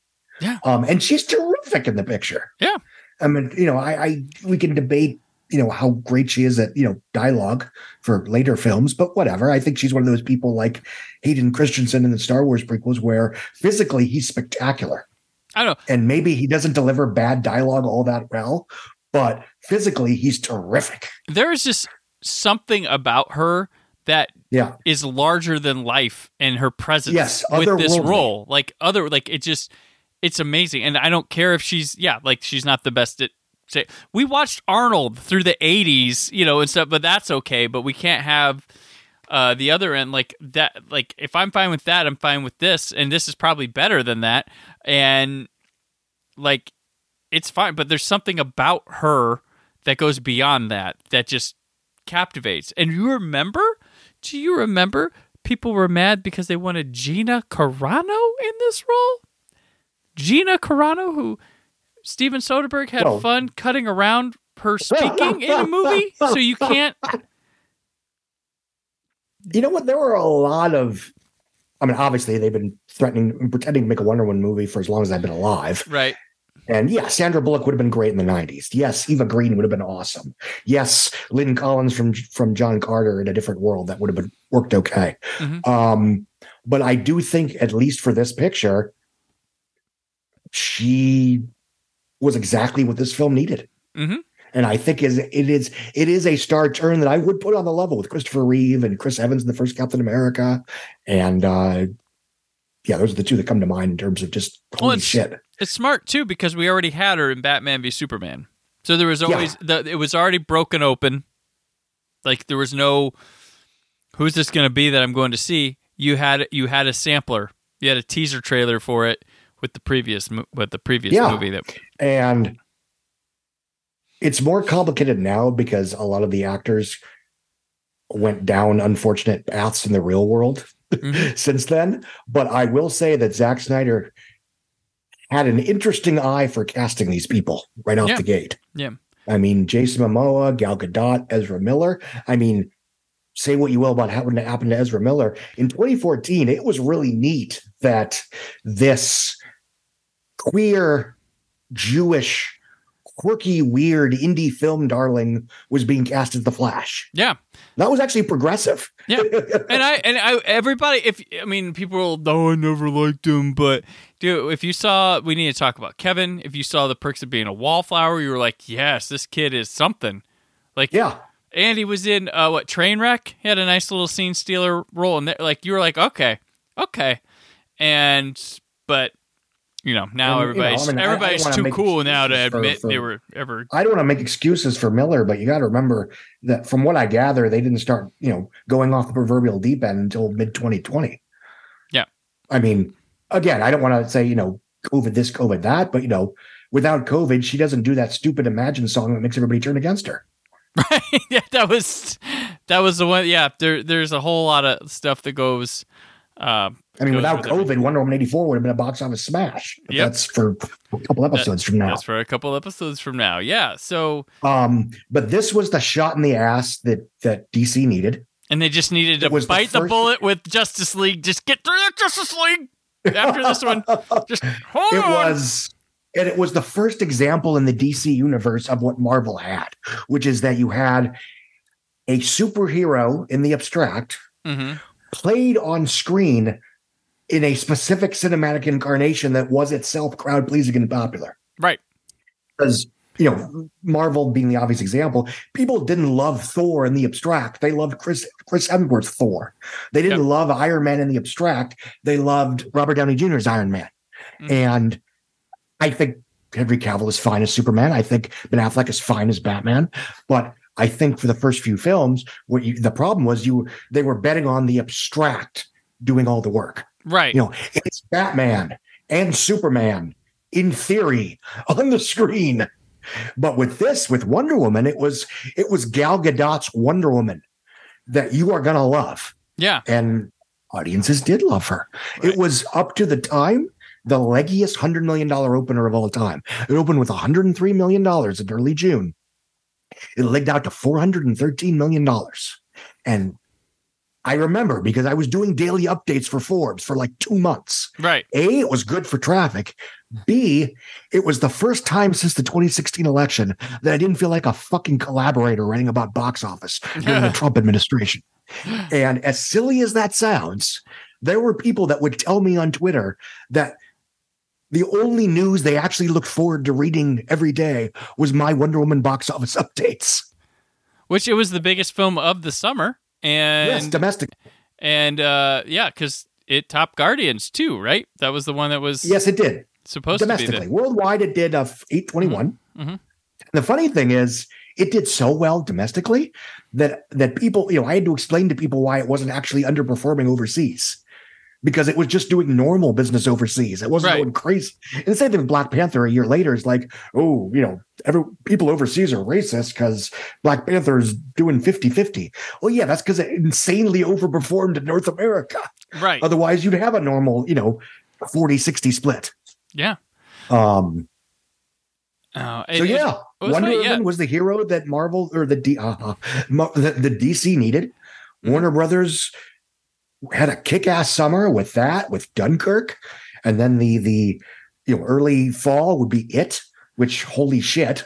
Yeah. Um, wouldn't they wouldn't they change the trailers for the the Justice League to be like it was Wonder Woman's team almost kind of? They little they, bit. they did that a A little bit. little bit. I I think you know.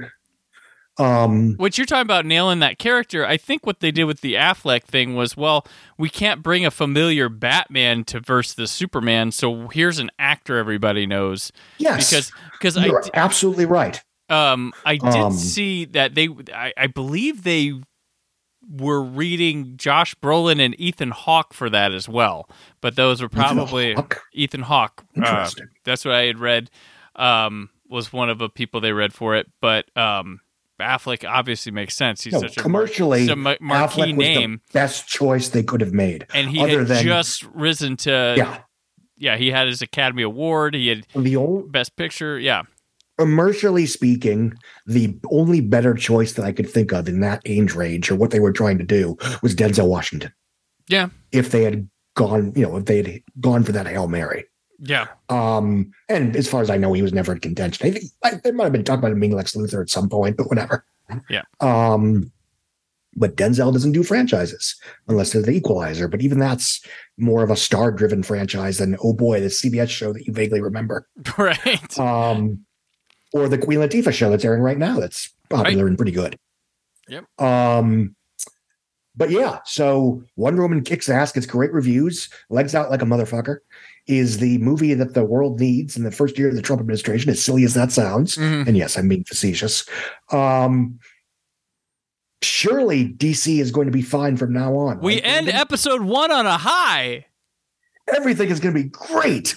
We got everybody's getting together in the next one because It's Justice League. It's- and now they have a winning character in Wonder Woman that everyone's going to flock to see. And, you know, people more or less enjoyed Ben Affleck as Batman. So they've got that going for him. And, you know, it's unfortunate that Zack Snyder had to step away. But hey, the you know, director of the Justice League is a good writer. Avengers. Yeah, the director of the Avengers. I mean, you know, at least the dialogue will be interesting. And it's it's written by uh, Chris Terrio again because you know I like the articulate script of Batman v Superman and all the pontificating, but whatever. We go. So surely everything's going to be just fine. All right, yeah, that'll yeah, that's where we end chapter one, and uh, as Scott hinted to, chapter two, um, we hit the release of uh, this is the the uh, release the Snyder cut era is what the next era is. Uh, where we'll yeah, be ta- it's the Hamada era. yeah, we'll be talking about Justice League, the theatrically released one, Aquaman, uh, Shazam, and Birds of Prey. So we go It's right up. of what if DC movies were fun? Yeah, we go right up to the pandemic. Uh, is where where we'll end in the next episode. And joining us and returning to the show after over three year hiatus will be uh, Molly Henery from the Blogging Banshee and Tomato Approved Critic. She'll be back. Uh, so she'll be talking with us about those four movies. Uh, but Scott, uh, in the meantime, where can people keep up with you? Uh, I'm at thewrap.com. I'm on Twitter at or that X, excuse me, at, at Scott Mendelson. I'm at Blue Sky. I may or may not have joined Threads by the time this airs. Um, and that's where I am. I'm on Facebook. That's mostly for like family pictures and cat photos. I get requests on Facebook, and I'm like, eh, you don't want to be. I just don't Yeah, respond I'm- sometimes. So it's like, mm, yeah, I don't know you. like, I, am glad you like my stuff, like my Facebook page for the show. Like- go on, go on Twitter if you want to bother me in that way. Twitter, Instagram, which, yeah, you can find me on those socials at Brandon4KUHD. Please also check out the show on the YouTube channel. And you can find all things PopCon at popcon.us. We have uh, moved the Louisville show is now uh, not in June, is the end of August, and it's got a different venue. It's downtown at the convention center and not the exposition center. Hopefully, I won't get shot at this year in Louisville. So there we go. Uh, so I'm not sure if I want to know more about that or not. Oh, there you go. Uh, so yeah, uh, till next week. Send us your hate, Snyder Squad, whatever, uh, and stay film positive. Thank you for listening. The Brandon Peters Show is a Creative Zombie Studios production. Produced by Brad Shoemaker and Brandon Peters. Written and edited by Brandon Peters. Announcer vocals by Jessica Alsman. Theme song by Metavari. Web design and show art by Brad Shoemaker with Brandon Peters. All music and clips featured in the episode are property of their respective studios, and no infringement is intended. Additional information on this and other episodes at BrandonPetersShow.com. For any inquiries, press opportunities, or sponsorship, contact mail at BrandonPetersShow.com. show is available on Apple Music, Spotify, or anywhere podcasts are found.